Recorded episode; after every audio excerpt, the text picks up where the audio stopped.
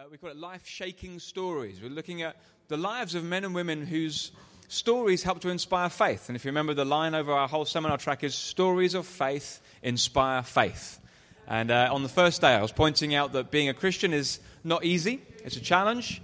We were just hearing, you know, Jesus said, Take up your cross, follow me. And uh, it's, not, it's not an easy life. And I think, particularly in your teen years, it can be a, a challenging time to be a Christian. And you need good sources of encouragement and fuel for your faith. And I've often found that the lives of men and women who have gone before us uh, is a helpful source of in- encouragement and inspiration. We've been recommending some books throughout. I'm just going to recommend a couple here. One by someone um, who I know called Terry Virgo, in fact, uh, called God's Lavish Grace. Uh, Dad's testimony, as we'll hear in a moment, was uh, not that he always found Christian living uh, to be a joy from the beginning. He found it kind of like often feeling condemned and guilty and not like he was doing well enough until he began to discover what it is to live under an awareness of God's favor and undeserved love. It's just there for us as a permanent daily reality. And really, his life was changed when he began to discover the grace of God. And this book helps to explain that. And countless people really uh, have read this and been helped by it. He's received so many letters from people saying, My life was changed reading that book.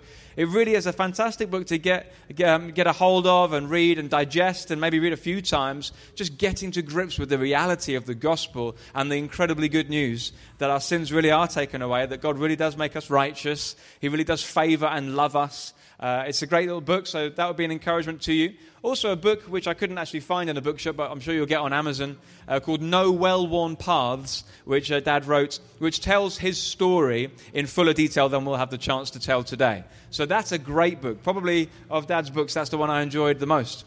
Um, and it's a, it's a really uh, excellent and exciting story of the way that God led him over decades, as we'll be hearing a little of today. Uh, another one just to quickly recommend this book is slightly different. It's not a story book. I've been tending to point to books that tell a story. This is by a guy called John Piper, and it's simply called When I Don't Desire God. And he's talking about the fact that he believes that we get more joy following God than we would anywhere else. But the reality is, sometimes our souls are a little slow to wake up to the goodness of God. What do you do when you don't feel like praying? What do you do when you don't feel the nearness of God? What do you do when you don't feel like you desire God? And this book is so helpful on how to launch into a more militant, aggressive, kind of uh, pushing into the goodness of God, if you like, learning habits that will stand you in good stead. I found it very practically helpful in how to live the Christian life and not settle at, oh, well, it's just tough and I just got to get used to it, but recognizing, no, there's good stuff available to us, but we need to learn how to lay hold of the promises of God. That's a fabulous book. And the last one I recommend today. Uh, some of you will have heard this guy at previous New Days, Darrell Tunningley, uh, Tunningley rather. If you didn't hear his story, it is the most remarkable story of a guy who was a full blown gangster, drug dealer, crazy maniac who came to God in a just incredible turnaround. It's a nice short book. I think it's under 100 pages long. Yeah, it is. And it's an, just an incredible story of how God turned his life around. It's just gripping, fascinating, incredible, incredible story. You'll read it probably in an afternoon, get sucked into it, not want to put it down, and then you'll give it to someone else. Absolutely brilliant book. So make sure that you snap that one up. Okay. Um, without further ado, I'm just going to pray and then we'll get cracking. Father, we just thank you so much for your hand on our lives. We thank you so much for your goodness to us. And we just commit this next hour or so to you. We just pray that you would lead and guide and help us. We welcome you here, Holy Spirit. We really love you. We love to be your children. We love to know your favor. We love to know your friendship. We love the fact that you never ever lie, that we can trust you. We just love you, Jesus. We pray, Lord, that you'd be near to us now and that you would help us to discover fresh things about you and how kind you are to normal people. Thank you, choose the weak people.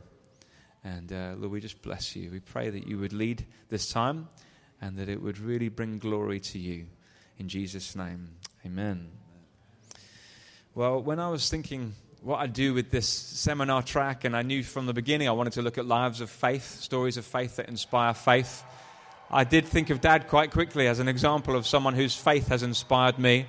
I fairly often, although it hasn't happened for a while, I get asked, "Oh, has it been hard being Terry Virgo's son?" Because um, uh, Dad's had within our family of churches, Newfrontiers, which New Day is a part of.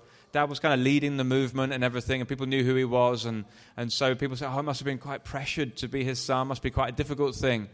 And I honestly felt actually it's been an immense privilege to be the son of a man whom I love. And uh, I, honestly, I don't think there's anyone in the world I respect more than my dad. I love him with all my heart. And uh, to be able to hear him praying every morning as I woke up, and to find him reading his Bible more times than I can remember, and to see the integrity of his life has just been an honor and an incredible privilege and joy for me. Um, so when people have said it must be really hard, I'm sort of like, well, not really. Um, you know, there are challenges, of course, but actually there are real joys. And uh, so, yeah, having said all of that, um, you, you have five children, you have five children in law, you have 20 grandchildren. Um, which of them is your favorite? Patch the dog. we don't even have a dog. How insulting is that? Right. Okay, so we'll move on to the stuff that's slightly more important. So, how old were you when you became a Christian, and how did that happen? I was 16 um, when my sister, who had left Brighton, where I was raised, uh, to live in London, came home one weekend on a Saturday night and said, Can I speak to you? I'd come home quite late, as I often did on a Saturday night.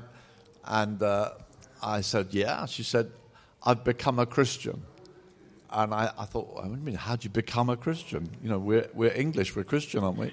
And, uh, and then she said, I've been born again. I thought, what on earth is born again? Uh, my parents were not Christian. Uh, I'd never seen a Bible in my home. They didn't go to church. Um, so this was pretty revolutionary. And uh, she, she began to tell me what had happened to her. And, you know, it wasn't a stranger knocking the door. It was my sister. I could see she was uh, quite radically affected. And I argued with her. And then uh, at one point she said, Do you believe Jesus rose from the dead? And I said very casually, He's supposed to have been raised on the third day, isn't he? And she said, So he's alive then? And uh, I suddenly knew he was alive, uh, even as we were talking. And uh, I, I, just began to turn around. And uh, by the end of that evening, I knelt because she said, I, I know I'm going to live forever. I know all my sins are forgiven. I know God. And I said, Why hasn't anybody told me this before? And I knelt and I asked Christ into my life. That's how it all got started for me. So that's an interesting phrase. You ask God into your heart, into your life. Did that mean everything changed straight away? Did your, all your daily habits change? All your lifestyle change? No, it didn't really at all. Uh, I, I, knew it was genuine. I, I, I, felt it happen. I felt something happen. And to my amazement, as a 16 year old guy, I started crying, which was a big surprise to me. Uh, I knew something had happened. And, uh, and yet, I, even have my old diary of that year, still have old diaries. And it doesn't even register, I haven't even put in it. Uh, so I had a very full life. I had a crowd of friends. I loved uh, Brighton nightlife. Uh, it's a very lively town, and uh, I was part of that culture.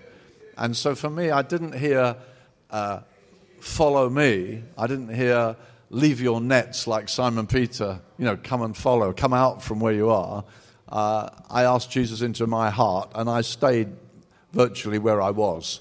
So, to be honest, for about five years, I lived a very double life. So I carried on with my old lifestyle, which was by no means Christian, but I started going to church on Sunday mornings. And uh, my prayers were usually, sorry about that, sorry about that, please forgive me for that. I never doubted I was a Christian, but I wasn't living a Christian life until one Sunday morning, I was just at the Baptist church I'd started going to, and uh, just one sermon. And it was a verse in Galatians which I now realize was kind of taken out of context, but nevertheless was very powerful. And uh, it says, You did run well. Who has hindered you that you no longer obey the truth? And uh, I knew I meant it when I started. I, I was very excited uh, when I heard my sister was going to John Stott's church in London at the time. I went up to be there once. Sunday at what they called a guest service. I went forward when he made the invitation. I shook John Stott's hand. I was pretty excited about this new life Who- I was who's in. John Stott? John Stott was probably the most famous Bible teacher in England at that time and led a big church of England just opposite the BBC called All Souls Langham Place. Still is a huge church, but he was the one who built it to be huge uh, and has written so many books. You'll find books in the bookshop by John Stott. Anyway, that's how it got started. And uh, I got baptized when I was 18. I, I kind of meant it, but I, I drifted pretty badly. And on that Sunday morning, I I think when you feel the Holy Spirit coming to you powerfully, it, it's, it's overwhelming, really. I felt like I'm the only person in the place. And this used to be about 800 in this Baptist church in Brighton. It was a very good Baptist church. And uh, I, I was undone. I felt God said, I want your life, and I want it now. And it came to me like this it's now or never. And I think for the first time, I kind of had the fear of God. Because I'd messed around several times and sorry, sorry, sorry, sorry. And it, and it was almost like, I want your life, and it's now or it's never. And I, I, I really, I went home, I got before God, and as far as I knew how, I gave everything over to Him. And uh, my life radically changed. I, I lost all my friends. Um, I, my whole, cu- my, it's like I died. The old Terry Virgo died. Uh, the way I spent my life completely changed. Uh, so I used to commute to London to work. I lived in Brighton but worked in London. I used to get the train every day, and uh, I- would spend my hour on the train playing cards. And so I would gamble in the morning and gamble in the evening, and I hoped that no one from church would be there. And I, I used to keep a note of my winnings, and I reckon I paid for my season ticket. Uh, I played solo in the morning and three card brag in the evening, and used to do well. Uh, and I realized, hey, look, this whole lifestyle, which was a total mess, I need to get right out of it. And uh, I started, I, I moved back down the train because the train, the Brighton train, the front, the front compartment was different to any other train you've ever been in. It was like a party every, every day. And if you didn't know people, it was like, what are you doing in our carriage, you know? And uh, I used to sometimes get on quite late and there'd be a big cheer, hey, Terry made it. And uh, uh, it was a real friendly world of sinners together. And I was part of it and uh, hiding my light very much. And then when this happened, I just moved back down the train and started devouring Christian books, actually. Uh, the first one was the one called Jungle Pilot, which was the story of a young man, a little older than I, who had recently flown a group of missionaries into South America where all five of them were martyred. But it was telling his story. And I was captivated by this book. And an old lady in the church must have seen me kind of come alive and said, Have you read this? And I said, No, thank you. And I, I was captivated by it. When I gave it back, she said, Have, you read this one? And she, she kept on feeding me mostly biographies of people uh, until it came to George Mueller that we were hearing about in here yesterday. I mean, these lives inspired me, had a big impact on me. So I just kept on reading. And that's one of the biggest things that impacted my, my lifestyle change. Right? You got through about 53 of those books in a year or something, didn't you? Yeah, I, I did, yeah. I always found that that in itself impacted me enormously. That in one year, devouring all of these books about what God can do through men and women who trust Him, it made an impact on, on Dad's life and what he thought, okay, well, what should I expect? I think when you turn your back on a party scene, you need to get a hold of something that's worth getting hold of. And if it's just sitting in the back row of church, you know, trying not to get told off for talking to your mates, that's not going to cut it. You, want, you need a new adventure. And that's not why we follow Jesus, but it's one of the great bonuses. And uh, I think finding fuel for faith in these stories had a huge impact on what Dad came to expect his life might amount to. That's partly why we've been recommending these books and pointing you to these figures. So, yeah.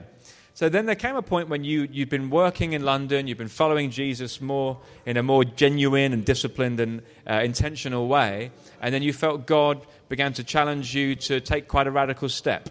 Uh, could you tell us about that? Yeah, I think I was very affected by these people who were mostly missionaries, people like Hudson Taylor and C.T. Studd, and these guys have gone and made a huge impact and uh, started great movements like the China Inland Mission or the World Evangelization Crusade. You know, these guys did phenomenal things, and uh, I, I, found that church going in those days was very formal. And uh, I know none of you were even alive, uh, but church going, it was, it was a good pastor, a terrific preacher, but the meetings were very dull. And uh, you had to wear a suit. And it, used to say on the wall as you walked into the church, do not speak in the sanctuary. So once you got through the door, you were given a hymn book. And a friend of mine said you, you caught religious throat immediately as you took the hymn book and said, Thank you very much. And you slipped in and sat there and didn't speak to anybody. And then you sang a hymn, and then they did a prayer, then you sang a hymn, then they did the notices, then they sang a hymn, and then the guy preached, and he was a good preacher. Then you sang a hymn, then you went home. And uh, you didn't speak to anybody. And I'm desperately wanting to know how do you live this Christian life? And in the, in the New Testament, there are over 40 one another verses, like pray for one another, encourage one another, confess your faults to one another, admonish one another. I mean, over 40 of them, and we were doing none of them. None of them. So we were trying to be Christians on our own, really, just hear the preacher every Sunday, but there was nothing corporate. There were no house fellowships. It was very, very formal and very, very lonely. So for me to have lost all my friends where we would talk into the middle of the night about anything, are just very, very close friends. You know, we shared our drinks, we shared our cigarettes, we shared our dirty stories, we shared our lives until late at night. Now I go to church, I've lost everybody, and, and I'm allowed to hear him and go home and come and hear him again next week. And uh, so it's desperate. I mean, it was like dying. It really was. If you've just heard Joel, it was like that. I, it was like my whole life just went down the pan. And then I met a guy who was living by faith as a missionary in Brighton. And what I does living by faith mean in this context? He was, he was like these missionaries in these books, like Hudson Taylor. When he went to China, he, he felt the mission that he was involved with was very formal. It was staying on the, on the coastal cities, it wasn't going into China. They were almost imposing an English lifestyle on the Chinese they, he said, This isn't authentic. This isn't, this isn't really getting among the Chinese. It's like a, it's saying, come and be British, come and be Christian, and live on these coastal big cities like Shanghai.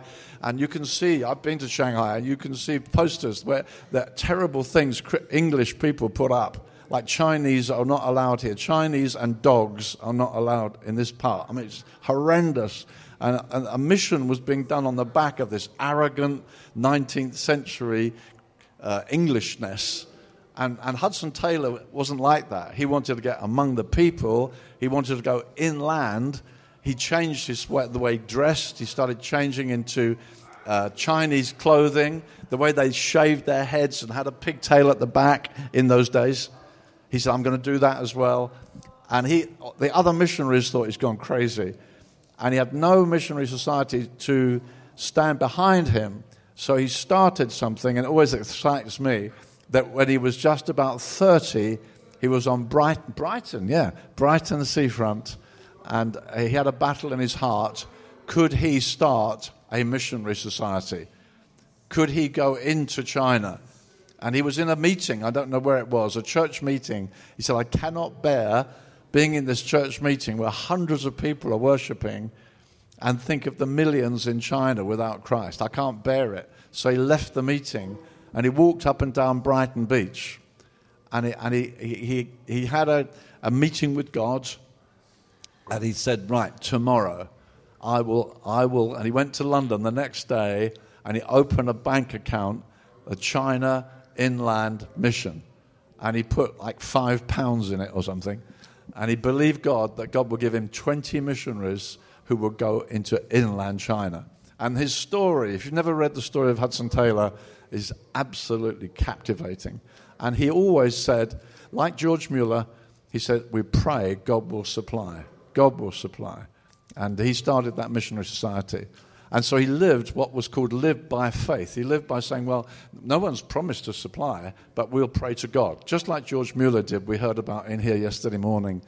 And in fact, George Mueller used to send money to Hudson Taylor uh, and help him. But uh, it was a faith venture.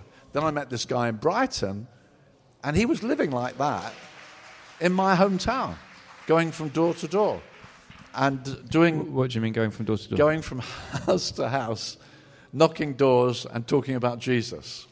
So he was an evangelist working out of an organization called Turn to Christ, but he had to supply his own. And so he just prayed that God would meet his needs, supply his money, had no guarantee from anybody. He was li- living like that.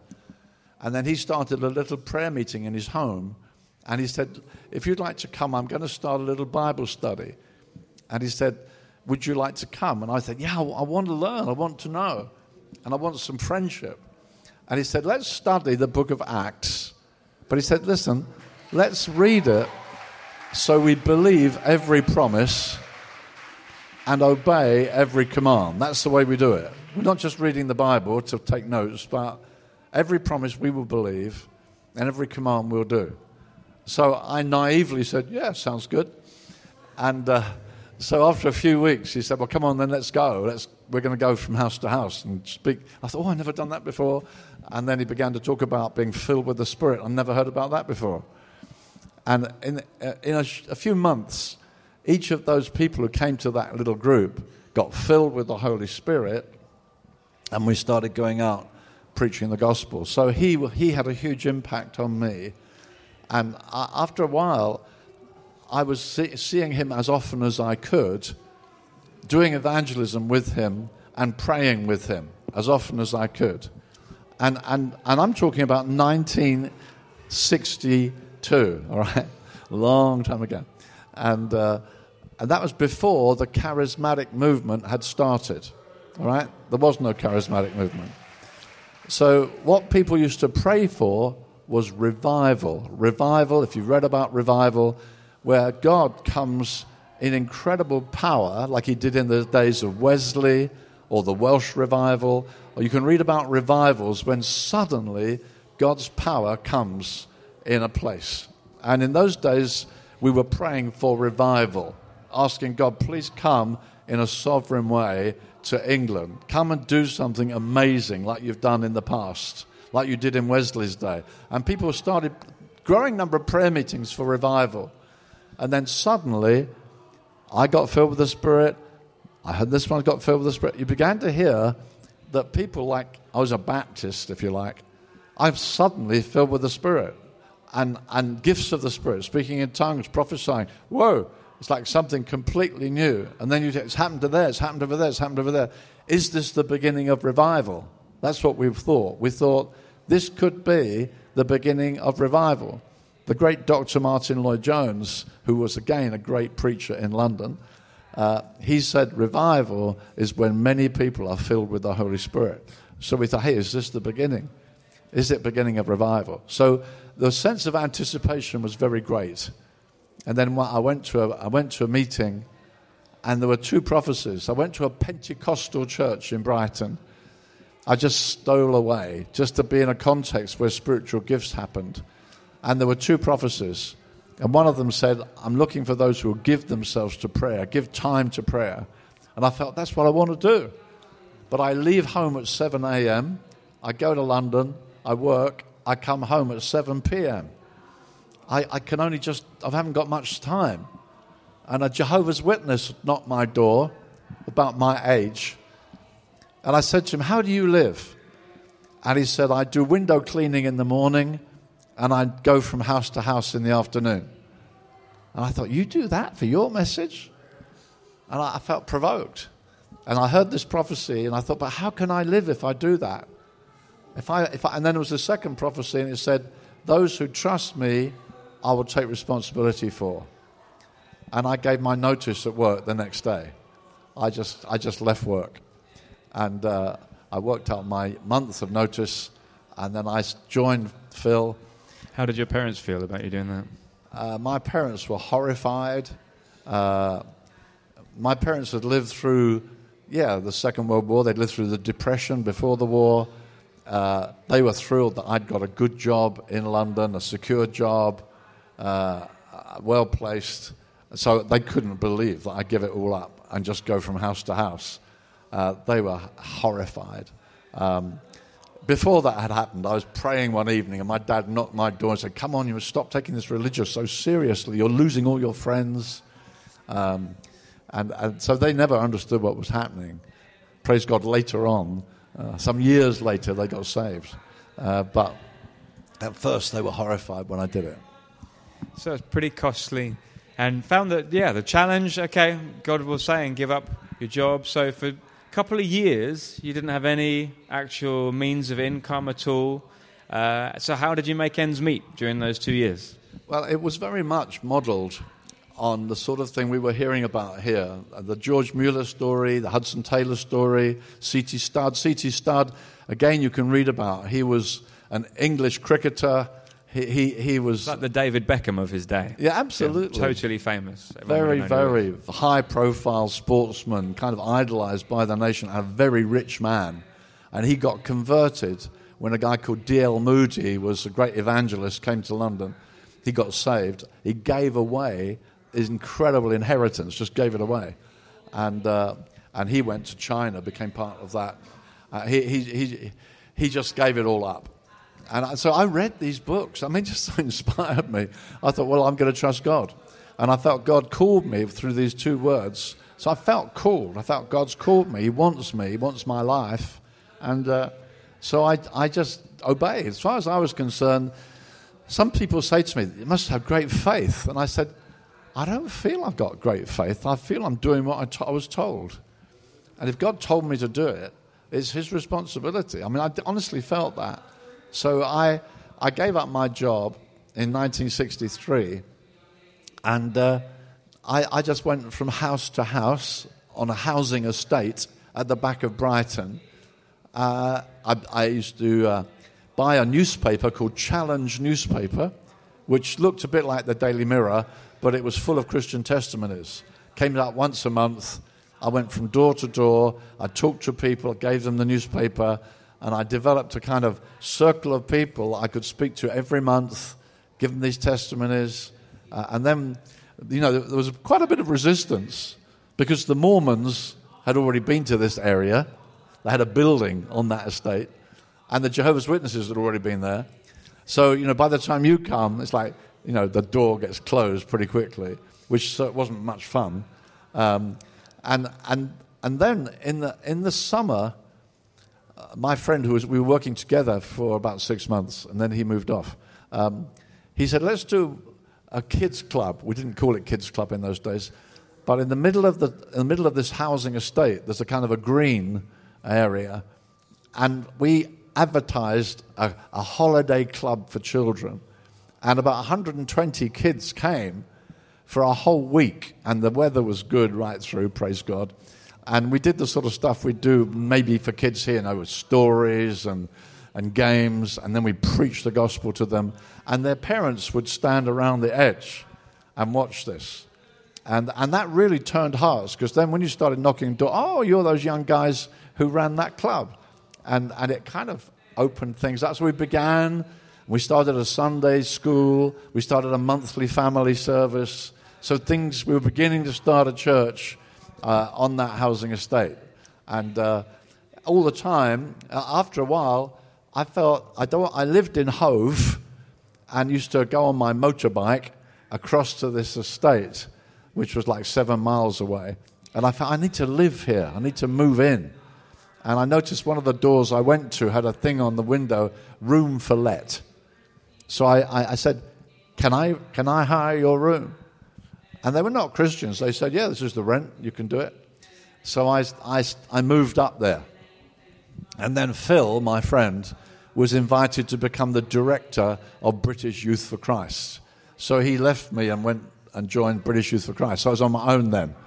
So I, I just went every day from house to house and I prayed. And I realized I didn't know any theology. So I bought myself uh, a systematic theology, and I would just get notebooks and start trying to learn what I believed. And so I'd do some of that on my own. I'd go door to door on my own. I get some of the young people from the Baptist church I used to belong to to help run the Sunday school, and uh, that's what that's what I did for a couple of years. So, how did you make ends meet during that time?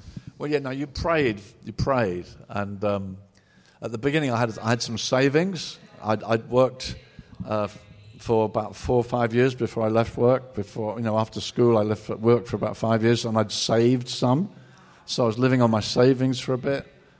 And then I, I felt I'll probably do what the Jehovah's Witness did, but then I felt God challenged me and said, "Now, come on, I want you to trust me." So I gave my savings away and started trusting God absolutely. And so I just say, Lord, please provide. And I mean, it was scary sometimes. But it, I mean, I, I, remember one time when, um, you know, I just think, Lord, Christmas is coming. It's weird. Eh? Christmas is coming. I'm, I, my money is going down, down, down, down, down. Um, I haven't got any money. And my parents are not Christian. So, you know, do I go home for Christmas and take presents from my parents, my sister, my brother, say thank you very much, but you know, I'm, I'm a Christian worker. I don't have any money. I haven't got anything for you. I thought, that's terrible. I can't do that. Um, what do I do? And uh, it's interesting. I was, I was praying, and I'm looking to God every day in the Bible. And I think, Lord, I need something. I need some encouragement. I need some encouragement. And, uh, and I knew my next, I turned the page, right? Lord speaks to me this morning, and I, I turned the page to my next reading, and it's Titus chapter 1. I think, Titus, it's all about the appointment of deacons and elders. I mean, this, I'm not getting any encouragement from Titus. Terrible book, you know. And I, I start reading it. Look out for the bolt of lightning. and uh, the opening verse says, The God, for greetings from the God who cannot lie. It's just that phrase. Honestly, it was just that phrase God cannot lie. And, and, that was it. I knew, I knew it was okay. I just knew God would provide. And I just began to pray, Lord, please just provide this now. And I, I went from scared to very confident because I got a fresh glimpse of God. I mean, that's lived with me now for decades, you know, through churches and movements and international. God taught me that in my early 20s on my own in a room in the back of Brighton when I've got no money. And I, God said, I, I, I can't lie. I don't know how to lie. and so He promised He'd look after me. And I, and I actually said, Lord, I felt God said, ask me specifically. I thought, what do I ask for?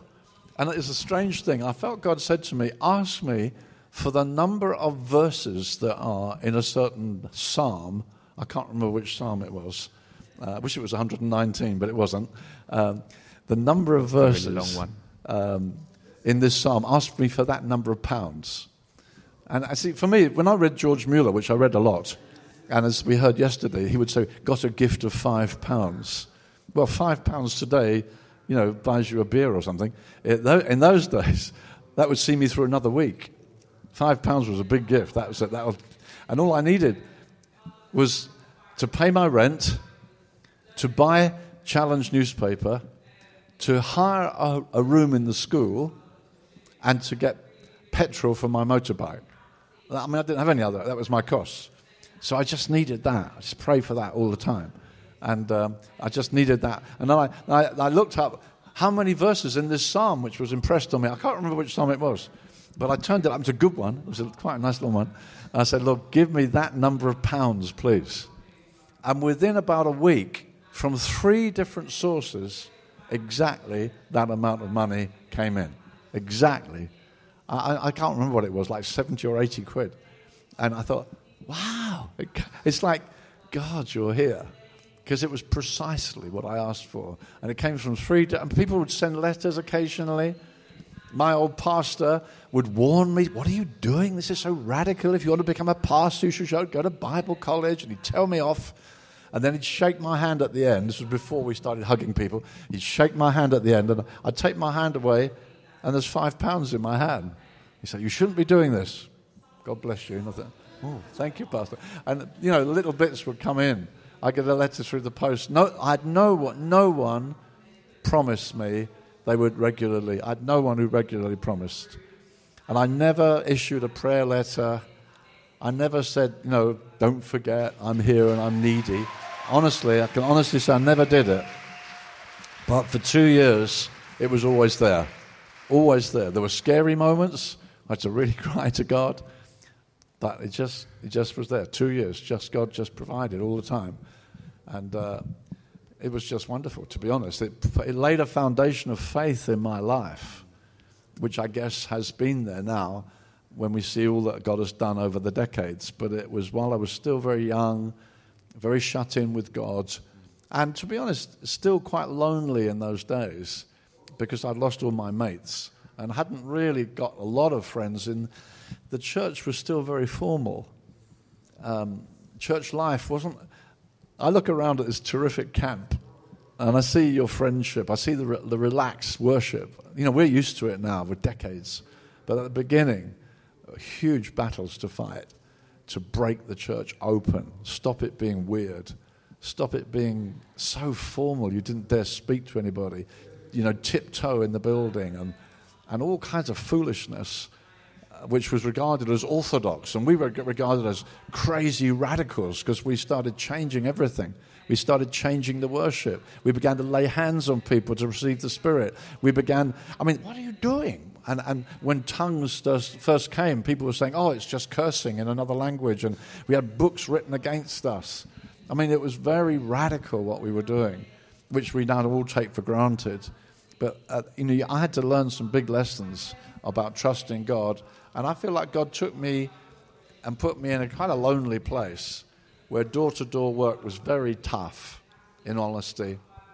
And uh, it was a place I first laid hands on someone to receive the Spirit. I'd never done that before. I'd received, a lady came to Christ through door to door, and I said to her, You know, she, she said, I'm so scared. I can only talk to you about God, and I talk to my husband sometimes, but I feel I need something more. And I said, Oh, you need the power of the Holy Spirit. What's that? So I explained to her because I'd been baptized in the Spirit, and it was very rare in the church in those days. And she said, and I told her, and I said, read this little booklet. And then one day I was doing door to door. It was so funny. And it was so hard, and it was so depressing. You know, doors slammed in your face and all that. It was so tough. And I thought, oh, I'm going to go and see Mrs. Payne. I just, for my sake, not for hers. Just, just get refreshed, go and talk to a Christian. And I turned up feeling so low. And she said to me, Oh, good, come in. I said, Oh, it's good to be with you. She said, I've been thinking about that being filled with the Spirit. She said, Would you pray for me now? And I thought, because I feel about the worst Christian that ever walked the earth. I've just had a terrible morning and she's saying, you know, out of the abundance of your life, would you lay hands on me? I think, oh, grief. So, anyway, I laid hands on her and prayed for her. I mean, went through the scriptures a bit, laid hands on her, prayed for her. And I'm just in her home, this lady who's never been to church yet. She's been saved a few weeks, just in her home.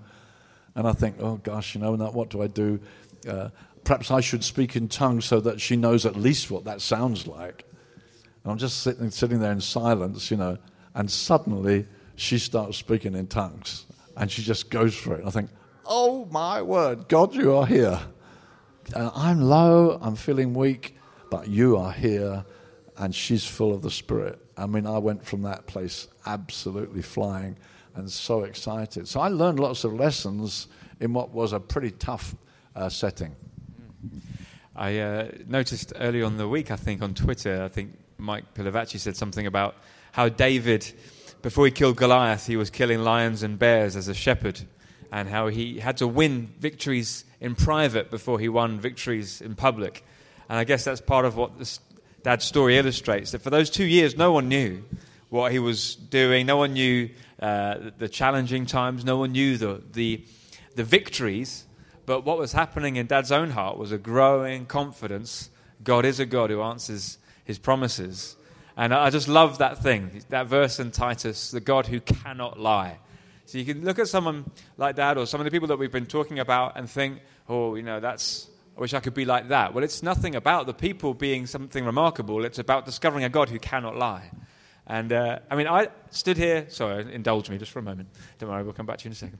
Um, on the first day, I'm standing here to tell you guys about things that have helped me, and I'm nervous. Of course, I am. I, I you know, really nervous. And so I'm reading in my little book of, by R.T. Kendall called Believing God, and just reading things to remind me God's perfect integrity means I can trust Him. He's never, ever lied. I knew I've prayed about this, I knew God's told me it's going to be all right, and I get peace. Because, not because of me, I'm, I could easily fall to pieces, but because of His integrity, because He never lies. You have a God who will never, ever lie. That's a really good thing to know. Okay? So you hold on to that. That's what turns people whose normal lives look very normal, and then you start getting exciting stories, and then you look back and think, what has God done? It's because God doesn't lie. Um, just another story that I think is a lovely one is uh, how we got the home that I grew up in. Would you mind just telling us quickly how that happened? We moved to Brighton from a small town called Seaford, and uh, we, we moved to a house that I actually kind of hated, uh, which was on three stories. It was a terrible place. And, uh, and I, then one day there was a home I saw that I thought would be absolutely fabulous for us, a family home. And it had a park behind it. And I thought that would be great for us. But I, I saw it came on the market. I put in an offer which they dismissed as being far too low. And we used to Did play. They literally laugh at it? Oh, I mean, they dismissed it. Yeah, completely irrelevant offer. And uh, we used to, I used to go with the boys and play football and fool around in that park from time to time because it wasn't far from where we lived. And every time we went to that park, I would kind of stand and look over this fence into this house and say, Lord, give me that house, give me that house. So we went right through that summer praying, give me that house, give me that house. We were turned down in the spring, went right through the summer. And then um, come the autumn, I had a letter from the estate agent saying, Are you still interested in that house? And uh, just to cut it short, uh, they came right down to the price that we offered in the spring. So that was great. We asked for it, and God gave it to us. It, been, it was, we lived there for 30 years, and where the family was essentially raised. Yeah. So it's just amazing for me growing up in a home that I knew well, God had kind of given us this house to live in. It was by no, you know, we didn't have any right to own this house, and uh, you know, God has answered prayer. I'd say one thing that I'll say um, that I wanted to make sure I communicated. Dad, you know, started these new gatherings of believers and thinking, okay, let's just try and do Christianity like we see in the Bible. We don't have to be formal. Where is this formal stuff in the New Testament? I don't see it. So let's just do what they did in the New Testament.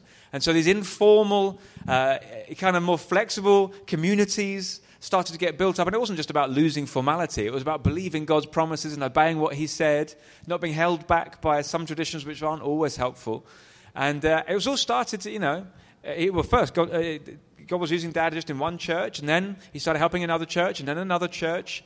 There's now around about something like 1,500 churches around the world that would say they belong to Newfrontiers. Uh, and that's started right back there. So I've grown up in a home where I've had a father who's carried huge responsibility for leading what's become kind of seen as a global movement of churches. And so you'd think he'd be immensely stressed and strung out because he's got like crazy amounts of responsibility.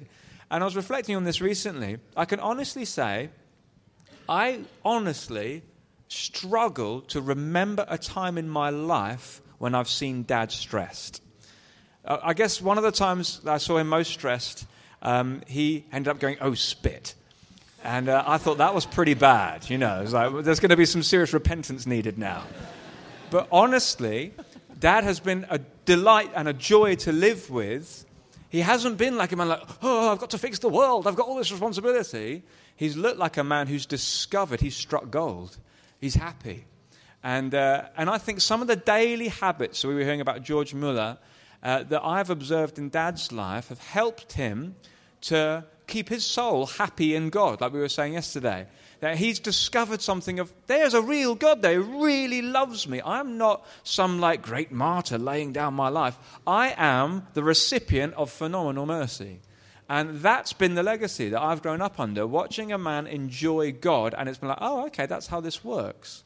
And that has been a, such a joy for me. I've seen other people in ministry, and they've lived kind of driven, striving lives. They never let themselves rest because they think, oh, people are, you know, this is very, very serious. And dad's not been like that. He's known God's got this in his hands. I'm trusting him. I'm just doing what he, what he tells me to do.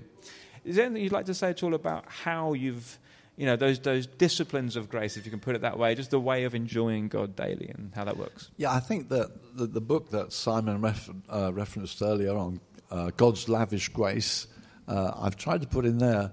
For me, uh, kind of discovering the grace of God was a huge deal. And you know, we, the, the journey in God is, is always full of new and exciting experiences. I still feel I'm, I'm learning. I've been through a, quite a challenging season, in a sense, still in at the moment, in terms of a, a house move. It's been very, very demanding. So I'm still having to learn these and, and live these lessons out. It's not like, oh, got that down you know, it, you still find challenges. You're still learning new adventures. We're seeing more people healed than I've ever seen in my life. You know, always there's always more. Still, it's exciting. There's always more to get into. Uh, so, but for me, when I first started, um, I was very influenced by reading books about prayer, for instance. Uh, you know, George Mueller, uh, Praying Hyde, Rees Howells, Intercessor, these incredible men of prayer. And I met some people, a man called Arthur Wallis, who wrote a book called God's Chosen Fast. And I was very influenced about prayer. Prayer was a big, big thing for me. Uh, and so I would pray, but then when you finish praying, it's like the devil would say to you, Did you pray long enough? And you think, Oh, God, perhaps I could have prayed longer. And so it began to be you're earning merit by these things you do. Are you praying enough? Are you keeping up with your Bible reading? So things that people come, they sometimes call it the means of grace. That's what they call praying, read the Bible, they're means of grace. But what they become are rules to live by. You have to do them. If you don't do them, God's not happy with you. That is that is that. And even though I'd been filled with the Spirit, I'd lived by faith, I'm now pastoring a church, but it was always this kind of cloud have you done enough? Is God really happy with you? Uh, and just, it was like living under a cloud you know, you'd have happy days, but there was this always, I could be doing more. I could be doing more. When I used to commute to London and when I got right with God, a friend of mine, wonderful, wonderful Christian young man, he said to me, Last week I went right through the train, gave out tracts in every compartment as I went up on, on my way to London. And my first reaction was, oh, That's another thing I've got to do. Everything like this, I've got to do that as well. I've got to do it to keep God happy. And so everything was like another responsibility. That's how I lived, really. And, uh, and then, and then I, I got to see the grace of God. I began to see, no, God has declared you righteous as a gift. You are no longer under law, you're under grace. I haven't got time to go right through the book, but I would honestly commend it to you. I've had loads of letters. People say it's changed my life. It's, been translated into many different languages. I was in Poland recently signing books. It's translated into Polish. And this guy came up to me holding the book. He said, You don't have to sign mine. I bought it three weeks ago. It's written in my heart. I thought, Whoa, praise God. And uh, I've honestly, I, it just changed. I just took, just took the burden off. It, was, it says in the Bible, when Jesus was raised from the dead, it says, they could not believe for joy I love that phrase. Like, wow, I can't believe the joy. He's alive again. It was like that for me. When I suddenly saw grace, it was so exciting. I, it was like being saved again. It just, it just settled everything. It's like, hey, it's finished. There is no condemnation. It just totally changed everything. It changes your motivation. You're not doing stuff hoping to please God by praying long or hoping to please God by reading another chapter, trying to earn marks, trying, is this okay? That's all gone. It's finished. I know it's okay. I'm hidden in Christ and He's okay. I'm not trying to impress God. I've found someone who's already impressed Him and I'm hidden in Him. And it just takes the burden. It set me free. So that has been a mighty, mighty thing in my life that I know I don't have to somehow prove myself. Jesus said, It is finished. I've done it. I've done it. So everything comes out from that. It's all free. So I'm often asked by pastors, What would be one verse you'd tell me? You know, is there one verse? And I always say, It says, I think it's in Jude, keep yourself in the love of God.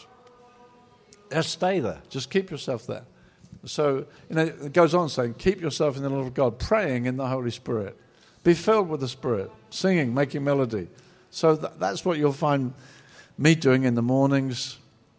You know, I just, I just go in my room, I shut the door, I start singing, I start praising. Uh, I just, I, have got a hymn book. I've got, I've got five hymn books on my desk. I'm mostly singing the sort of songs we sing here, but I sometimes dig out an old hymn book because uh, they've got terrific truths in them. And I just sing to God. I sing in tongues. I sing to God. I just get happy in God. Every morning I have a temple service. I'm a temple of the Holy Spirit, so are you. I have a temple service every morning. I just enjoy God. I enjoy God. Before I start asking for anything, I ask for stuff as well. But I sing and make melody with all my heart. I enjoy His love. Honestly, that's what keeps me. That's what's kept me through some very big challenges. Uh, lots of big challenges over the years. Lots of big faith challenges and so on. But just step out from it and keep yourself in the love of Jesus. Keep enjoying Jesus. Keep celebrating His love for you. The sort of stuff we've been singing here. Don't leave it behind when you go home. Every day, find a place where you can be with Jesus, sing to Him, enjoy Him, and your faith starts rising again. Your courage starts rising again. Some of our songs say things like, just one glimpse of your glory. You know, just to be in your presence. Everything else, everything changes when I've seen you. And I know I've been learning, and new, even in these last few weeks, learning serious new lessons about faith. Because we're sometimes faith is like that. You know, Elijah prayed that the fire would fall. You remember that story? The prophets of Baal, they try and make fire fall, they can't do it. So Elijah says, Lord, let the fire fall. Vroom, there it go, happens. Then he prays that it will start raining again. But he prays and nothing happens. Then he prays again and nothing happens. Then he prays again and nothing happens. Then he prays again and nothing happens. Come on. Then he prays again. Seven times. So this first one, Lord, let it happen. Boom. Sometimes we pray for the sick. It's like that. I've seen, wow, it's happened straight away. That's pretty exciting. Other things you pray for, wow, that's taking time. And I was reading in Hebrews last week, because you feed on the truth, it says, through faith and patience they inherited the promises. And sometimes faith has to be mixed with patience because there's delay, doesn't happen overnight. You don't throw away your confidence, you keep faith. These are important things. And sometimes faith gets tested, and there's, there's delays and setbacks and disappointments. And I felt for myself just reading in Hebrews 11 just last week. And it says, you know, by faith the walls of Jericho fell down. And I, I love that. You know, wow, these walls, by faith, they fell down. And it said they had to walk round seven times. And I don't believe on day five, Joshua said to them, Can you see any cracks yet? I mean, look, I can't see any cracks yet in the wall, the walls. You know, it's, day five. No, no. He had such a meeting with God that he knew, he knew it's okay. I've seen the Lord. The walls are his problem. They're his problem. On day seven, they shout, the walls come down. But it, it's, it's that real handing it into God. We say, No, I know it's, your, it's in your hands now. And sometimes that can happen quickly, it can happen just suddenly. We got the, a building called the Clarendon Church in Brighton. We, we were meeting in a schoolroom. We started with 38 people, what's called CCK Brighton now. We started with 38 people in a schoolroom in, in Hove. 38 people. And it had 38 adult chairs. If you were number 39, you had to sit on a plastic box. And people started bringing their deck chairs. That's how we started that church. And then we began to grow, and there was an old mission hall in, in, in town called the Clarendon Mission. And I, I knew it could seat like 500. And I knew there was a tiny congregation, about 50 people, maybe less, 25 people there. And I, began, I thought, that's the place for us. That's the place for us. And I was praying one day with uh, Nathan and Lou Fellingham's dad, called David Fellingham, and a guy called Henry Tyler. The three of us were leading this tiny little church at the time. And we prayed together, and we just knew, suddenly we knew, we've got it. And we knew it together. We were praying, I thought, hey, it's happened. we've got it. This building, I mean, it's a huge building, really, for us. We're just a tiny, we've got it. And I thought, how do I, what do I do now? I know, I know we've got it. In prayer, I know we've got it. And so a few weeks later, maybe a few days later, I had a phone call from the pastor whom I've never met. And he said, I'd like to speak to you. Can I meet you? I said, Of course. He came and had a meal with us. And I thought, How do I get to talk about his building? And he, after a few preliminaries, said, I've heard about your growing congregation. I wondered if you'd be interested in our building. I mean, it just happened like that. Just, and we got the building. I mean, it took us a lot of money to do it up, which was another faith venture. But later, we needed a bigger place, which is where CCK has met for some years now, a big warehouse in the heart of Brighton. And we had to pray for that for weeks and weeks and weeks. And we had a battle to change it from an industrial property to become a, a meeting place. We, our praying lasted weeks and weeks and weeks. We had to keep holding on, holding on, holding on. But as a group, as a church, we prayed through and got the building. So sometimes the thing happens quite quickly, and you know it's happened. Other times it's prayer, faith, and patience. You have to keep hanging in, keep believing God, even though it doesn't seem to happen overnight. Fantastic, eh? So encouraging. I just, I guess we'll close in a moment, but I just wanted to, uh, just to say, we, like I was saying about Dad being uh, someone who's a receiver of grace, that's, that is all of our position. And uh, it takes a daily decision to actually say, I want to take hold of the grace that's available to me. And I think that that's probably been one of the things that's most impacted me about Dad, is what I mentioned earlier on, that I've found him with his Bible open or on his knees in prayer, or I've just heard him singing uh, more times than I can remember. And it is just getting to know God uh, and being honest with Him. I was just talking to someone yesterday who was saying, I've got this big question in my mind about, about God and about this. And I said, okay, well, you need to just tell God what you've just told me. Just talk to Him honestly and, uh, and trust that He will begin to answer you. You know, keeping rules is no fun, but getting to know the God who made the sky and the moon and the stars and colors and smells and laughter and music, getting to know God is very fun. It's extraordinary. And that's what's available to us. So I hope you found this helpful. Uh, I found it helpful myself to be able to hear some of the things that Dad shared with us. And, uh, you know, hang in there, keep praying, and keep looking to God. But ultimately, it's, that's recognized, as it says in Romans 5, verse 17, it says, We reign in life, we win, not through our great efforts, we win through the abundance of His grace and the free gift of His righteousness. There's more than enough grace for everything we face every day, and He's made us clean by the blood of Jesus. And that's how we win, because our God is that good, not because we're that hardworking. There's so much grace available, let's be sure to take hold of it. And there's daily righteousness from Jesus that we live under. It's wonderful to know. Let me just pray for you, and I think we'll call it a day there. And if you wanted to add anything else particularly? Father, in fact, Father, why don't you pray for us? Father, thank you so much for this camp. Thank you for the thousands of believers here. Thank you for winning people's hearts, even this morning, people, and last evening. Lord, that you are here with us, that you're winning people, healing people, making yourself known to people. Thank, thank you, Father, for incredible kindness you keep pouring out upon us. And Father, we just pray right now that what we've heard in this session, uh, Lord, won't be just mildly interesting, but, but might sow seeds in our lives that will do us lasting good, that we might trust you joyfully, abandon ourselves to you, find you to be utterly worthy of a whole life, Lord, just lived for you, with you. Lord God, just keep winning our hearts, keep winning our hearts for your glory. Keep showing yourself to us, Lord. We might get to know you, be more and more fascinated with the knowledge of God. Lord, bless, I pray, every young man and woman in this shed right now. Go with us as we go from New Day. let your presence accompany us. Let us be strengthened by being here in a lasting, measurable way for your great glory. In Jesus' name, amen.